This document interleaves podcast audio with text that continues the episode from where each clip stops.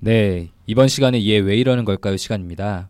이번 시간도 제가 오늘 불참한 오동훈 선생님 대신에 사회를 맡게 되었습니다. 어, 목소리 되게 좋으시네요. 역시 앞 시간도 그러시더니 역시 프로 방송인답게 전혀 긴장하지 않고 있어요. 진짜 존경스럽습니다. 멋있어. 정말요. 저는 전에 했을 때 너무 긴장해서 막 말도 더듬고 장난 아니었는데. 그러게. 정말 우리가 넘볼 자리가 아닌 것 같다. 그러니까요. 프로 네. 방송인. 티비 나오시는 분은 뭐가 달라도 다르죠? 그렇죠. 이번 대본 처음 준비하신 분 누구시죠? 일단 사회자 자리, 사회자 자리에 저의 동의 없이 절 넣어, 넣어놓으신 것부터 이제 비난하기 위한 목적인 것 같은데. 저희 셋이 공동 준비했어요. 자동으로 그렇게 되더라고요. 네, 저는 사회자 욕심이 정말 없는데 동훈이가 없어도 하여튼 비난 방송인 건 똑같네요. 아 근데 저희 뭐 소개 안 하고 시작해도 되는 건가요? 아 동훈이가 없으니까 역시 좀 허접하네요. 네. 아무튼 방송에 쓸데없는 잡담은 그만하는 걸로 하고 바로 본 방송을 시작해야 되는데 그에 앞서 저희 방송 협찬해 주시는 곳 짧게 소개하겠습니다.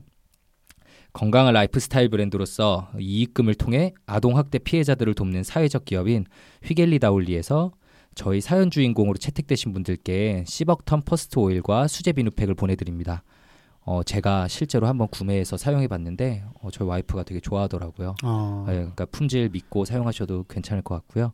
저희를 후원해주시는 사장님께 늘 감사드린다는 말씀 드리고 싶습니다. 비싸, 비싸다면서요? 아, 네, 그런 말까지 안 하셔야 될 것 같은데. 제가 돈 좀 썼습니다. 네. 오늘은 어떤 사연이 준비되어 있는지 일단은 사연 요정 윤희유 선생님 읽어주시죠. 안녕하세요. 저는 이십 대 중후반의 공무원 수험생입니다. 이 수험생이라는 타이틀 때문에 사연을 보내게 되었습니다. 저는 학창시절에 남부럽지 않을 만큼 공부를 잘했고 모두가 선망하는 대학을 나와서 치열한 경쟁을 뚫고 소위 대기업에 입사했던, 어떻게 말하면 안전한 길을 무난하게 걸어온 사람이었어요. 성장기에 주어졌던 해야 하는 일, 하면 좋은 일 따위의 미션을 잘 소화해왔고 대학에 와서도 비록 학점이 아주 좋진 않을 망정 주체적으로 대회활동도 하고 인턴도 해보고 여행도 많이 다니고 재미있게 잘 살았습니다. 그런데 그 무난한 길에서 어느 순간 길을 잃었습니다. 정확히 얘기하면 학창시절에 해야 하는 걸 했고 대학생 땐 해야 하는 것과 하고 싶은 일을 했다고 생각했어요. 근데 지금 와서 보니 제가 원하고 바라는 것이라 생각했던 것들이 사실은 라캉의 말대로 타자의 욕망을 욕망한 것이었던 겁니다. 저 문장에 너무나 꽂혀서 라캉에 도전했는데 장렬히 전사했습니다. 너무 어렵더군요. 그 갭을 견딜 수가 없었어요. 매달 월급이 꼬박꼬박 통장에 꽂히고 잭팟이 터지듯 성과급이 꽂혀도 아무런 보람을 느낄 수가 없었습니다. 그래서 과감하게 사표를 내고 나와서 하고 싶은 일을 찾았습니다. 그렇지만 다 자기 마음대로 되면 재미가 없잖아요. 잘 해나가고 있었는데 건강상의 이유로 그만둘 수밖에 없었습니다. 그때 굉장히 방황했어요. 직업적 환경이 제 신체와 맞지 않는다던데 그건 제가 컨트롤할 수 없는 요소잖아요. 받아들이는 수밖에 없는데 그게 잘 안 됐습니다. 그리고 목표를 잃어버리고 어영부영, 어쩌면 나 정도면 뭐 쉽게 되겠지 하는 아, 아니란 마음으로 공무원 시험에 뛰어들었어요. 그렇게 수험 생활을 한 지가 약 일 년이 조금 넘었네요. 하지만 불행히도 올해 여, 시험에서 연거푸 낙방의 고배를 마셨습니다. 거의 한두 문제 차이로 떨어졌네요. 가족들은 아깝다고 힘들겠지만 조금 더 고생하자고 합니다. 곧 합격할 거라고요. 근데 저는 알아요. 그 한두 문제가 결국 온전한 제 실력이라는 것을요. 저는 결국 딱 아깝게 떨어질 만큼의 공부를 한 거예요. 그래서 올해의 결과를 받아들이는 건 사실 힘들지 않았어요. 그렇지만 지금의 한심한 저를 받아들일 수가 없습니다. 완전히 놀지도 못하고 완전히 공부하지도 못하고 그저 눈속임하면서 상황을 회피하고 있는 것 같아요. 강의를 듣다가도 딴짓, 문제를 풀다가도 딴 생각, 수험생이라고 하기에는 부끄러울 정도로 하루하루를 버리고 있는 것 같아요. 자기 절제를 잃어버린 제 모습이 너무나 낯선데 한편으론 무섭도록 익숙합니다. 의지의 문제를 떠난 것 같아요. 뇌의 사고 회로 알고리즘 자체가 뒤틀린 느낌이 듭니다. 해야 하는 일을 하지 않는 저 자신에게 매일매일 실망하고 실망이 계속되더니 그에 묻어내지던가 이제는 제가 제 자신을 신뢰하지 못하는 상황까지 온 것 같습니다. 무엇보다 힘든 것은 저 스스로 속일 수 없다는 거예요.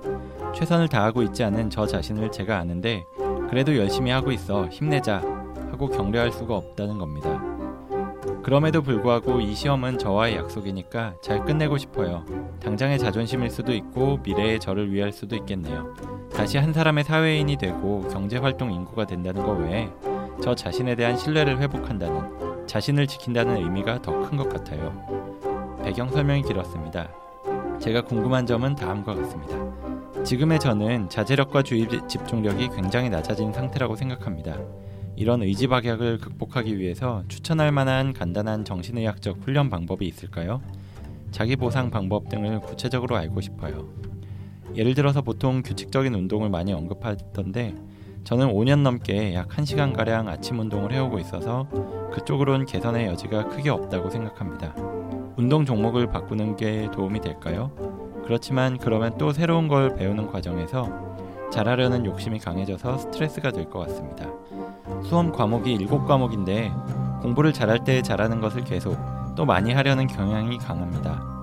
못하는 과목에 비중을 더 둬야 되는 게 상식적으로 맞고 분명 계획은 그렇게 짜는데 나중에 보면 잘하는 과목을 결국 더 많이 하고 있어요. 예를 들어서 집중력이 떨어졌을 때 리프레시를 위해서 잠깐 잘하는 과목을 폈다가 결국 그 과목에 하루를 온통 투자한다든지. 이건 일종의 보상심리인가요? 어떤 측면에서 설명이 가능하고 어떻게 극복해야 할까요? 제가 가장 심각하게 받아들이고 있는 것은 제가 저 자신에 대한 믿음을 완전히 잃었다는 겁니다. 잠이 안 오는 밤이면 불안이 극심해져요. 계속 이러면 안 되는데 내일부턴 잘해야지. 근데 난 왜 이러는 걸까? 하고 이어지는 생각이 힘들어요. 그런 불면의 밤을 보낸 다음에는 꼭 컨디션 난조가 찾아오고요. 사람이니까 그럴 수 있잖아요, 사실. 공부라는 게 나 자신과의 싸움이니까 나약해지는 제 자신은 이해하는데 그게 당연한 것처럼 되어버리면 안 된다고 생각해요. 근데 지금은 꼭 인내하고 성실하게 행동하는 법을 잊어버린 사람 같아서 너무 불안해요. 불안에 잠식되고 싶지 않아요. 바닥을 기고 있는 저, 다시 치고 올라오려면 어떻게 해야 할까요? 가볍게 쓰려고 했는데 어느새 두 장이 훌쩍 넘었네요. 처음에는 꼭 제 사연이 선정되면 좋겠다. 정기적인 상담을 받긴 힘든 상황이니까 미디어로나마 도움을 받아보고 싶다는 생각으로 시작했는데 제 얘기를 갈무리하고 털어놓는 이 행위 자체로 마음이 한결 정돈됩니다. 글쓰기가 인간에게 허락된 마지막 보루라고 김영하 작가가 그랬는데 무슨 의미인지를 알 것 같아요. 네, 언제나처럼 몽환적인 윤희유 선생님 목소리 잘 들었습니다. 많은 분들께서 공감하실 수 있을 만한 사연이란 생각이 전 들었어요. 특히 요즘에는 공시생분들 정말 많으시잖아요. 네, 전 이분이 그 자신 마음의 현재 상태가 어떻게 흘러가고 있는지 들여다보기 위해서 꾸준히 노력하시는 분이라는 그런 인상을 받았는데요. 사실 그런 게 바쁘게 살다 보면 놓치기 쉬운 부분인데 말이에요. 다른 분들은 다들 들으면서 좀 어떤 생각이 드셨어요? 아무래도 이제 시험 말씀을 해주셔서 그런지 저 전문의 시험 준비할 때가 좀 떠오르네요. 음. 그 공부하다 모르는 게 나와서 검색해야지 하다 보면 어느 순간 웹툰을 보거나 게임을 하고 있는 저를 발견했거든요. 다들 아마 한 번씩 그런 경험 해보셨을 텐데 네, 학창 시절에도 이제 저는 정말로 좀 자율적으로 공부하는 걸 좀 어려워했어요.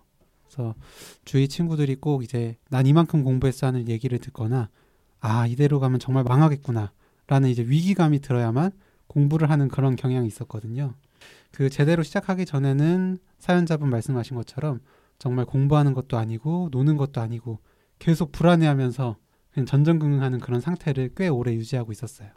어쨌든 이제 사연자분도 학창시절에 성적도 잘 나오고 공부에 자신이 있었는데 공무원 시험이 결국 이제 두 차례 떨어지고 그런 과정 중에 이제 마음먹은 대로 공부도 잘 안 되고 집중도 안 되고 하니까 정말 고민이 많으시겠다는 생각이 들어요. 저도 아마 이제 지금 같이 방송하고 있는 동기들이 계속해서 위기감을 주지 않았다면 그때 전문의 시험 통과가 좀 힘들었을 수도 있겠죠. 저도 공감합니다. 네. 저도 허경원 선생님이 얘기한 거의 똑같이 뭐 전문의 시험 때만이 아니고 시험 준비를 하는 여러 해의 순간들이 다 떠올랐는데 저는 사연 읽으면서 이 직장을 자꾸만 그만두셨던 것들이 신경이 쓰이더라고요. 그 요즘에 취업하는 게 진짜 쉬운 게 아닌데 이분 했다가 오래 다니지 못하고 금방 그만두곤 하셨다고 했는데 어떻게 보면 배부른 고민이라고 들릴 수도 있지만 이 사연자분께서 그렇게 다니지 못했던 이유가 뭔가 있었을 거라는 생각이 들었습니다. 첫 번째 직장이 꽤 좋은 직장이라고 하셨었거든요. 네. 내가 월급도 잘 받고 음. 성과급도 잭팟이 터지듯 받았다고 하셨는데 부럽네요. 그런데도 아무런 보람을 못 느끼셔서 과감하게 그만두고 나왔다고 하셨고, 두 번째 직장은 본인이 하고 싶은 일을 찾아서 시작하신 건데 이건 이제 본인 의사랑 관계없이 그만두셨다고 했고요. 네. 네.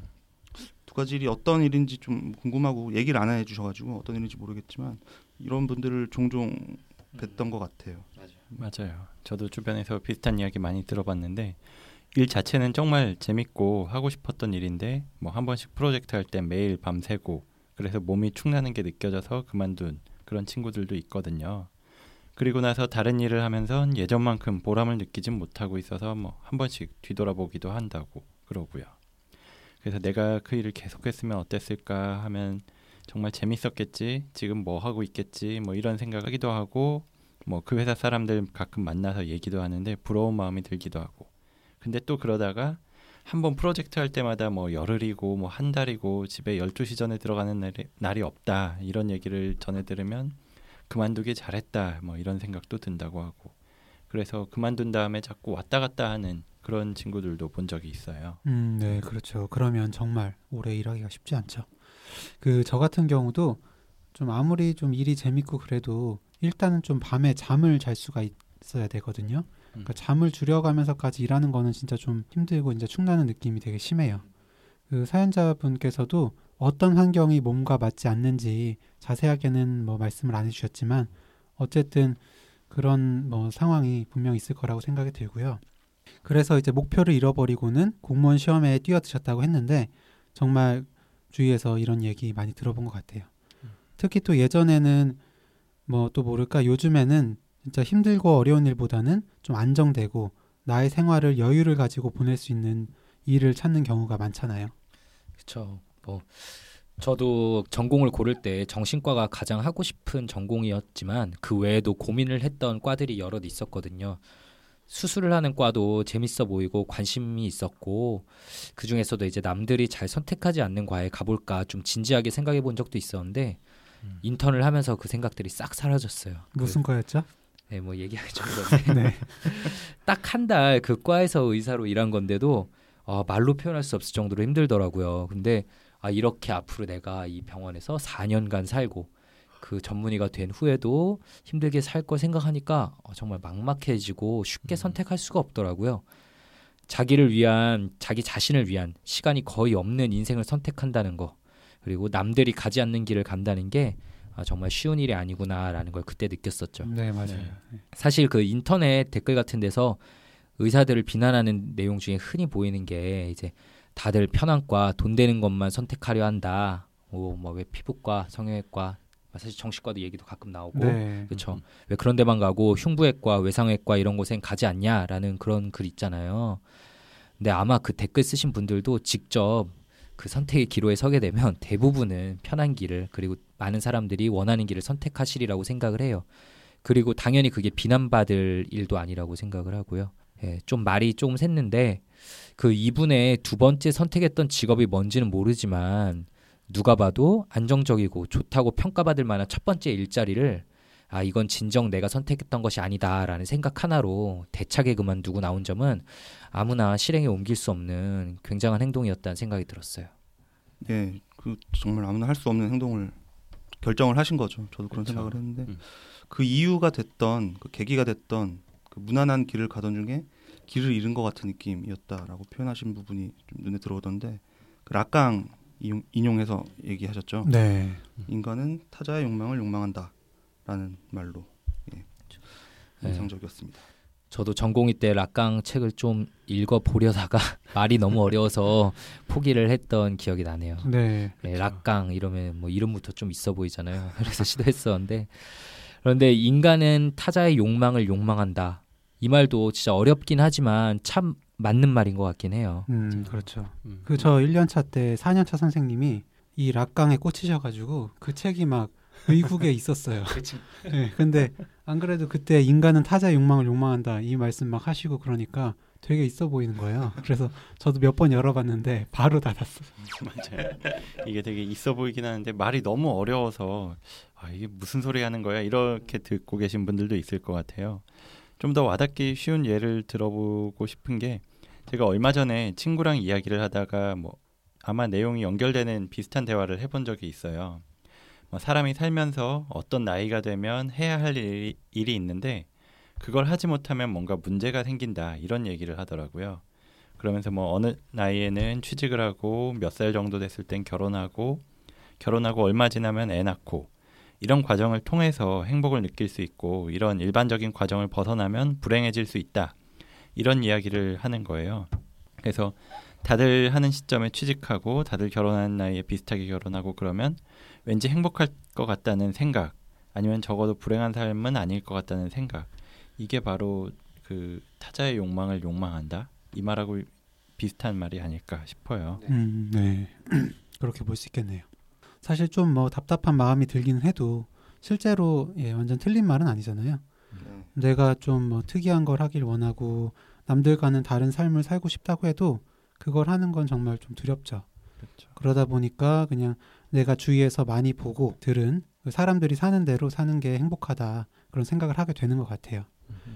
어, 저는 어쩔 수 없이 대부분의 인맥이 의사들인데 보면은 의과대학 졸업하고 나서 뭐 남들 다 하는 것처럼 인턴 과정, 레디던트 과정 하고 또 병원에 남거나 취직, 개업을 하죠. 굉장히 좀 정형화되어 있거든요. 음. 물론 이제 요즘에는 뭐 스타트업 사업에 뛰어드는 분들도 늘고 있고 의학 전문 기자라든지 공공기관 이런 쪽으로 가시는 분들도 늘고 있긴 하지만요. 음. 일단 의대를 진학하는 과정, 의대를 선택했던 것 자체가 부모님이나 뭐 주위 사람이 원하는 걸 따라온 경우가 많아요. 저도 뭐 완전히 아니다라고 하기는 어렵고요.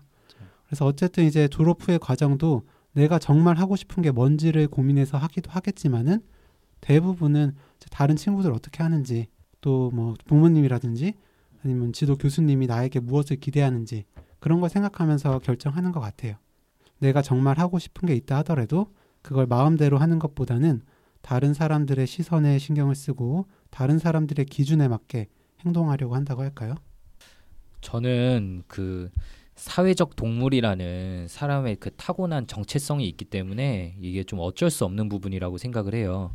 쉬운 예로 뭐 옷이나 헤어스타일의 유행도 있잖아요. 제가 중학생 때 제가 살던 동네에서는 모든 학생이 잔스포츠나 이스트팩 책가방을 메고 다녔어요. 아, 전 초등학교 네. 때였는데 역시 나이 차이가 있네. 학교에서 그게 뭐 공식 아이템으로 지정한 것도 아닌데 다 정말 신기하게 다들 메고 다녔었거든요. 맞아요. 네. 맞아요. 그리고 좀 전에 이제 희유가 결혼 얘기도 꺼냈었는데 결혼할 때도 보니까 스드메라는 게 있잖아요. 네. 스튜디오, 음. 드레스, 메이크업 이렇게 해가지고 뭐 일종의 정해진 공식 같은 과정을 좀 거치곤 하죠. 전 뭐 이것들이 다 우리가 이제 결국 사회적 동물이기 때문에 생길 수밖에 없는 현상이라고 보고요. 남들과 다 같이 가는 게 마음에 이제 평안을 주는 거죠. 이분도 갑자기 기존의 자신의 그 삶의 방향에 대한 회의감으로 직장을 그만두고 나오셨지만 어쨌든 지금은 또다시 많은 사람들이 가는 길이 길로 그렇게 대표적으로 뽑을 수 있는 공무원 시험에 도전하고 계시잖아요. 그렇죠. 그런데 오늘 사연자분이 왜 직장을 그만두셨을까 하는 이야기를 하다 보니까 좀 너무 이야기 주제가 다른 쪽으로 새버린 것 같네요. 사회자가 없어서 그래요. 프로 방송인 잘 좀 해주세요. 네. 사회 경험이 없어서. 사실 잘하고 계신 것 같은데 네. 갑자기 비하 발언을 이렇게 본인 비하 발언. 잘하고 계십니다. 아, 네, 감사합니다. 네, 네 계속하시죠. 네, 정작 질문을 해주신 건 따로 있는데 말이에요. 우선은 첫 번째로 자제력과 주의력이 떨어진 게 문제라고 하셨어요. 거기에 더해서 두 번째로 공부를 하는데 자신 있고 좋아하는 것에 한번 빠지면 하루를 다 보내버린다. 취약한 과목 공부를 하는 건 자꾸 피하게 된다. 라고 하셨죠. 그래서 이제 전반적인 수험 공부에 대한 조언도 구하셨는데요. 어떤 말씀을 좀 드려볼 수 있을까요? 그, 사연자분이 스스로가 의지박약이라고 얘기하셨는데 뭐 지금 힘든 상태셔서 조금 그런 모습을 보이고 본인이 그렇게 느끼실 수 있는데 원래 그런 분은 아닐 것 같다는 생각을 했어요. 그, 정말 이렇게 조금 성격적으로 의지가 조금 많이 약해서 뭔가 이렇게 끈기 있게 뭘 한, 하질 못하는 분들이 계시는데 이분이 원래 그런 분이라면 뭐 좋은 대학 나와서 그 대기업 좋은 직장에 못 들어가셨겠죠. 네, 그럼요. 그리고 그 다음에도 어쨌거나 지금 본인이 원하는 것을 이렇게 찾아서 도전을 해서 한번 성공을 하셨는데 피치 못하게 이제 그만두게 되셨고 지금 또 다음 어떤 목표를 찾아서 도전을 하고 계신 중이고요. 그러니까 지금도 뭐 공무원 시험 준비 중이라고 하셨는데 그 어떤 하나의 과정 중에 있다고 보이기 때문에 그런 분은 아닐 거라고 생각이 되고, 계속 뭔가 하고 계시는 모습이 있기 때문에 의지박약은 아니라고 생각을 합니다. 저도 정현이하고 비슷한 생각을 하는데요. 사연자분이 절대 의지가 부족한 건 아니라고, 오히려 누구보다도 나름대로 열심히 살아오신 것 같다고 그렇게 생각이 들어요. 다만 지금 당장에 하고 있는 직업이 없는 것 뿐이죠. 이 얘기를 하면서 문득 생각이 난 게, 며칠 전에 제 와이프가 책을 읽고 한 대목을 이야기해 준 게 생각이 났어요. 꿈이 없어도 살 수 있는 게 어른이라는 말이 있었대요. 어린 시절에는 다들 꿈을 가지고 살고, 난 연예인이 될 거다, 나 돈 많이 벌어서 부자가 될 거다, 뭐 유명한 과학자가 될 거다, 뭐 이런 꿈들을 다 갖고 있잖아요. 근데 그렇죠. 그렇게 해서 하고 싶은 일은 정말 넘치는데 할 수 있는 능력이나 뭐 여건이 부족하니까 상상하고 꿈꾸는 일로 하루를 보낸다는 거예요. 근데 어른이 되면 세상살이에 대한 현실적인 눈을 가지게 돼서 원대한 꿈은 점점 사라지고 그저 하루하루 안녕하기를 바란다는 거죠. 어른이 되어서까지 뭔가를 이루려고 하고 꿈을 쫓아가면 오히려 피곤하고 힘들어진다는 거예요. 그러니까 꿈이 없어진 것 같다고 하더라도 그게 잘못된 건 아니라는 거죠. 오히려 반대로 꿈 없이도 살아가는 게 하나의 재능이라고 하더라고요. 음... 저도 재능이 있었던 거군요. 몰랐네요. 굉장한 재능. 네. 네, 뭐 그렇게도 생각해 볼 수 있겠네요. 좋은 말입니다. 사실 꿈을 포기한다는 말이 얼핏 들으면 좀 슬프기도 하고 그러면 안 될 것 같다는 생각도 드는데, 그렇게 생각할 필요가 없겠네요. 사실 사연자분도 어쩌면 남들이 부러워하는 일도 그만두고 스스로 하고 싶었던 것도 이제 몸이 안 따라줘서 그만두고 나서 지금 이제 공무원 시험을 준비하고 계시는데 목표를 잃어버렸다, 한심하다라고 생각을 하고 계시잖아요.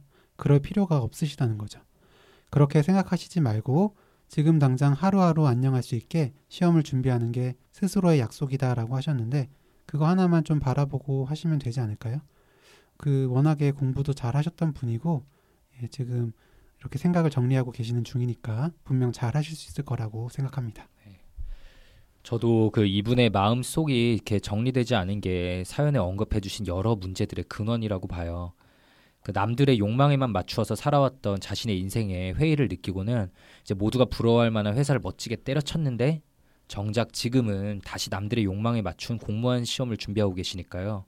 그 이상과 현실 간의 괴리가 마음속에서 타협점을 어느 정도의 이렇게 타협점을 찾지 않는 이상 공부에 온전히 집중하시기가 좀 힘들 거라고 생각을 해요. 음. 공부를 하면서도, 그러니까 이분께서는 뭐 사연에서는 그 때려친 거에 대해 전혀 후회를 하지 않는다라고 하셨지만 과연 마음 깊숙한 곳에서 온전히 그럴 수 있을까라는 생각이 들더라고요. 음. 공부를 하면서도 아, 이게 맞나? 내가 지금 이거 하려고 그 회사를 때려쳤나? 그 두 번째 찾았던 거 말고 또 다른 나만의 길이 다른 곳에 또 숨어 있지 않을까?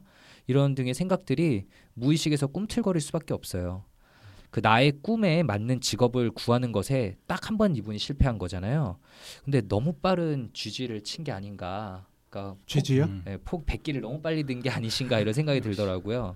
그러니까 전 제 생각엔 아 그래도 굉장히 아까운 직장 그만두고 나온 건데 적어도 두 번, 세 번은 시도했다가 실패해야지 아 역시 이상과 현실은 다른 거였구나라고 마음속에서 깨끗이 정리될 수 있지 않을까라는 생각이 들더라고요. 음. 지금 이 공무원 시험 준비하는 것 자체가 그 이 사연자분의 마음속에서는 어떻게 보면 패배를 선언하고 있는 과정인 거거든요. 아, 내가 결국 내 꿈이 실패했구나 라면서 음. 공무원 시험을 준비하는 게 그러니까 마음이 편하지 않겠죠. 그리고 제가 아까 사람은 사회적 동물이라고 얘기를 했는데 그러면서도 모든 사람들은 동시에 내가 무언가 좀 특별한 존재이기를 은근히 희망을 하고 있거든요. 그 영화 같은 걸 보면은 평범한 일상을 살던 주인공이 막 숨어있는 능력을 일깨워서 히어로가 된다는 그런 영화 굉장히 많잖아요. 계속 나오고 인기도 많이 끌고 이러는 게 괜히 그런 게 아니에요. 사람들의 그 숨어있는 소망을 자극해 주는 건데, 이 사연자분께서는 회사를 그만두고 나오시기 전에는 실패를 경험해 본 적이 없으니까 어, 난 특별한 사람이고 이제 새로운 길에서 나의 진정한 능력을 보여줄 거야 라는 소망에 부풀어 계셨을 것 같아요. 그런데 지금 상황은 평범한 사람들의 대표적 이미지인 공무원이 되기 위해 이렇게 노력하고 계신 거니까 무의식에서 계속 저항이 생길 수밖에 없을 것 같아요. 네, 그럴 수 있겠네요. 그 공부할 때 내가 이미 잘하고 잘 알고 있는 과목만 이제 계속 더 하게 된다 그런 말씀하셨는데, 그 부분도 지금 지웅 형 말한 심리로 설명이 될 수 있다고 생각을 했습니다. 저도 지웅이 형 말한 것처럼 공무원 시험 준비를 하고 계신 것 자체가 이 사연자분이 보는 이상이 현실한테 패배를 했다라고 이제 스스로 받아들일 수가 있는 상황이고, 아, 내가 특별하지 않았구나 이렇게 인정해야 되는 일이기 때문에 당연히 뭐 의식적으로 또 기분이 좋을 리가 없고 무의식적으로 자존감의 손상을 많이 입으셨을 것 같아요. 그 잘하는 과목만 계속 보게 되는 건 그 와중에 그 자존감을 유지하려는 무의식적인 시도이지 않을까 싶은 게, 잘 못하는 과목 공부하고 있다 보면 아, 이 별거 아닌 공, 공무원 시험 준비 중에도 내가 또 못하는 게 있구나 이렇게 하면 자존감에 굉장히 좀 손상을 입을 수밖에 없기 때문이겠죠. 음, 음. 어, 뭐 맞는 얘기 같은데요. 오케이, 오케이. 네. 그 저도 뭔가 이제 공무원 쪽으로 진로를 결정하신 이유를 좀 더 자세히 탐색해보고 생각해보셨으면 좋겠다라는 생각이 들었는데, 지용이 형이나 이제 정현이가 좀 잘 짚어준 것 같아요. 저는 이제 좀 말씀드리고 싶은 게, 의지가 영어로 will이잖아요. 그 어떠한 걸 이루기 위해서 마음을 다잡는 게 의지인데, will에는 또 이제 좋아하고 원하고 바란다는 뜻도 있어요. 음. 지금까지 이제 타자의 욕망을 원하고 바라는 이유에서 공부를 하셨다면, 지금부터는 뭐 그런 이유도 있겠지만 공무원을 왜 하셨는지에 대해서 좀 더 생각해 보시고, 또 공무원이 되었을 때의 그 사연자분의 모습, 또 공무원을 하면서 할 수 있는 자기 생활, 뭐 취미 생활 같은 거에 대해서도 좀 더 상상해 보면서 긍정적인 동기를 좀 가지는 게 좋을 것 같아요. 지금은 이때까지 해온 걸 포기할 수 없어서 본인과의 약속이라면서 좀 어떻게 보면 억지로 하고 계시는 것 같거든요. 미래의 의미에 이런 의지와 갈망, 소망이 같이 있는 건 좋아하는 일을 할 때 좀 더 의지가 생기기 때문이 아닐까요? 그리고 의지 부족을 극복하는 좀 구체적인 방법을 알려달라고 하셨는데, 저는 뭐 요즘에 베스트셀러인 오 초의 법칙이라는 책 있잖아요. 어떤 일을 할까 말까 고민이 될 때면 속으로 오, 사, 삼, 이, 일 세고 바로 시작하라는 거죠. 근데 이제 저도 좀 도움이 됐던 것 같아요. 그러니까 스케줄을 계획적으로 짜고 속으로 이제 오를 세면서 바로바로 해보시는 게 어떨까요? 그 거창한 방법은 아니지만 한 번씩 이렇게 해서 성공을 하시다 보면 점차 이제 성공 경험이 되고, 그게 자기를 컨트롤하는 데 도움이 되실 것 같아요. 그렇게 이제 하다 보면 또 하기 싫은 과목도 그런 식으로 좀 하게 되시지 않을까라는 생각이 듭니다. 좋은 방법이네요. 저도 해봐야겠네요.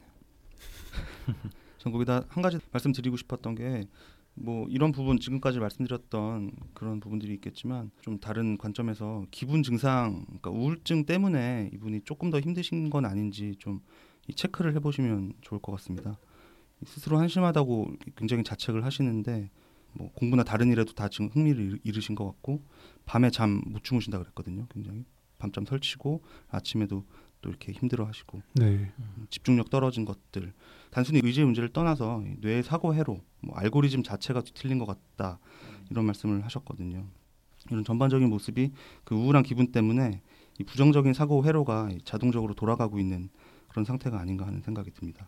이 꼭 색안경 낀 것처럼 이 모든 주위 상황이나 뭐 미래나 본인 상태에 대해서 부정적인 방향으로만 보이게 마련이거든요. 만약에 우울증에 가까운 상태라고 하면 이 저희가 지금 뭐 말씀드렸던 이렇게 혼자서 마음을 다잡고 뭐 의지를 북돋으면서 이겨내실 부분보다도 일단은 치료를 받으시는 게 필요할지도 모르겠다는 생각을 했습니다.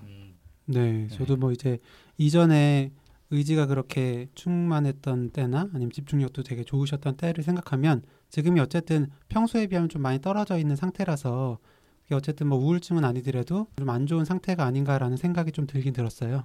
사실 저희가 사연자분을 직접 만나 뵙고 면담을 한 게 아니기 때문에 뭐 그럴 가능성도 있고 그렇지 않을 가능성도 사실은 있지만, 병원에 가셔서 좀 한번 확인해 보시는 거는 좀 필요할 것 같다는 생각이 들고요. 그리고 또 사연자분께서 이렇게 글을 쓰면서 본인 생각이 좀 정리됐다고 말씀을 하셨잖아요. 또 면담을 하다 보면 생각이 정리되는 부분이 있을 거기 때문에 어, 그런 의미에서도 한번 가보시는 게 어떨까 생각이 듭니다. 저 역시나 뭐 직접 면담을 해본 건 아니니까 확신을 할 수는 없지만, 그래도 저는 사연자분이 우울증까지 생긴 건 아니라고 생각을 해요. 물론 규영이나 정연이가 이야기한 것처럼 우울한 기분이 동반돼서 지속되고 있는 상황이라면 의심해봐야 될 것 같긴 한데, 이 사연자분이 매일 마지막에 본인 상황을 글로 적어보면서 마음이 많이 정리가 됐다고 하셨잖아요. 만약에 정말 심한 우울증이라면 그 정도 꼬리를 무는 생각이 멈춰지진 않았을 것 같다는 생각이 들었어요. 그리고 또 한 가지 사연자분이 느끼신 것처럼 이렇게 생각이 꼬리에 꼬리를 물면서 많아지고 처음부터 다시 고민이 떠오를 땐 그 생각들을 뭐 면담이나 뭐 글을 써보는 것들 이런 거 얘기 드렸는데 직접 종이에다가 적어보라고 말씀을 드리는데 이게 은근히 효과가 좋더라고요. 나름대로 생각도 정리가 되고 한번 결론을 내린 건 다시 처음부터 고민을 하진 않아도 되니까요.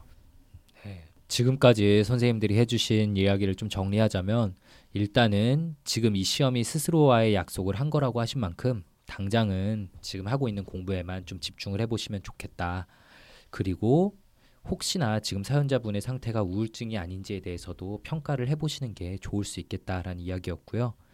전 아까도 말씀드렸지만 공무원 시험을 준비하고 계신 사연자분의 마음속에 역설적으로 존재하는 공무원이 되고 싶지 않은 마음이 저항으로 작용해서 공부를 방해하는 원인일 수 있겠다는 생각이 좀 들어요. 그 스스로의 마음속을 들여다보는 능력이 있으신 분인 만큼 더 자세히 들여다보시고 마음을 정리하려고 이렇게 노력해보시되 그래도 만약 잘 안 된다 싶으시면은 정신분석을 통해서 도움을 받으실 수 있을 거라고 전 생각을 합니다. 그리고 또 한번 생각해보면은 이분께서 평생 실패 없이 살아오시던 분께서 첫 암초를 만나신 건데 지금 정도의 혼란기는 당연히 겪을 수 있다고 생각을 하거든요. 저도 어릴 때는 제가 이제 천재인 줄 알았어요. 의과대학에 들어갈 때까지는 좀 특별한 줄 알았는데 의과대학에서 진짜 천재들도 보고 제가 좀 많이 실패를 하면서 아, 평범한 제 자신을 인정해 나가는 과정에서 오랜 혼란의 시기를 겪었었거든요. 진짜 많이 힘들었었는데 제 옆에 앉아있는 허규영 선생님이 진짜 천재거든요. 책 이렇게 한번 막 휙휙 넘기면서 보면 다 외워요. 그리고 진짜인 줄 아시겠어요? 어, 진짜잖아요. 그리고 나중에 혼자서 또 제일 오래 기억하고 있고 제일 대충 봤으면서 그래서 맞아요. 그거 맞아요. 와, 얘는 진짜 맞아. 대단한 놈이다 이렇게 생각을 했었는데 네, 또 약간 말이 샜지만 조금 더 시간이 지나서 이 사연자분의 마음속이 정리되고 나면은 본래 자신의 모습을 당연히 찾을 거고 그리고 이런 실패의 경험은 있기 때문에 한결 더 성숙하고 같은 위기에서 쉽게 무너지지 않는 단단한 분이 되실 수 있을 거라고 저는 생각을 합니다. 네, 그럼 저희 오늘 방송 여기서 마무리 짓고요. 저희의 소통 창구 소개 손정현 선생님께 좀 부탁드릴게요. 방송에서 다뤄줬으면 하는 사연이나 고민 그리고 또 저희 방송에 대한 여러 가지 피드백들 또 저희가 페이스북 페이지 그리고 카카오톡에 플러스 친구의 계정을 만들어서 저희의 소식 그리고 방송에서 미처 하지 못한 자세한 이야기들을 올리고 있으니까 내부자들 검색하셔서 많이들 친구 추가 팔로우 해주셨으면 좋겠습니다. 네, 저희 오늘 이십 다시 이와 예, 왜 이러는 걸까요? 방송은 여기까지 하고요.